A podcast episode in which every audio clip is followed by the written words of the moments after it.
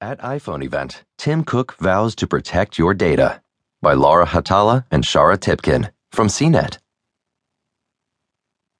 Apple isn't in court yet, but CEO Tim Cook made arguments for security Monday from the company's event in Cupertino announcing new products. Usually, these events start with an exciting product announcement.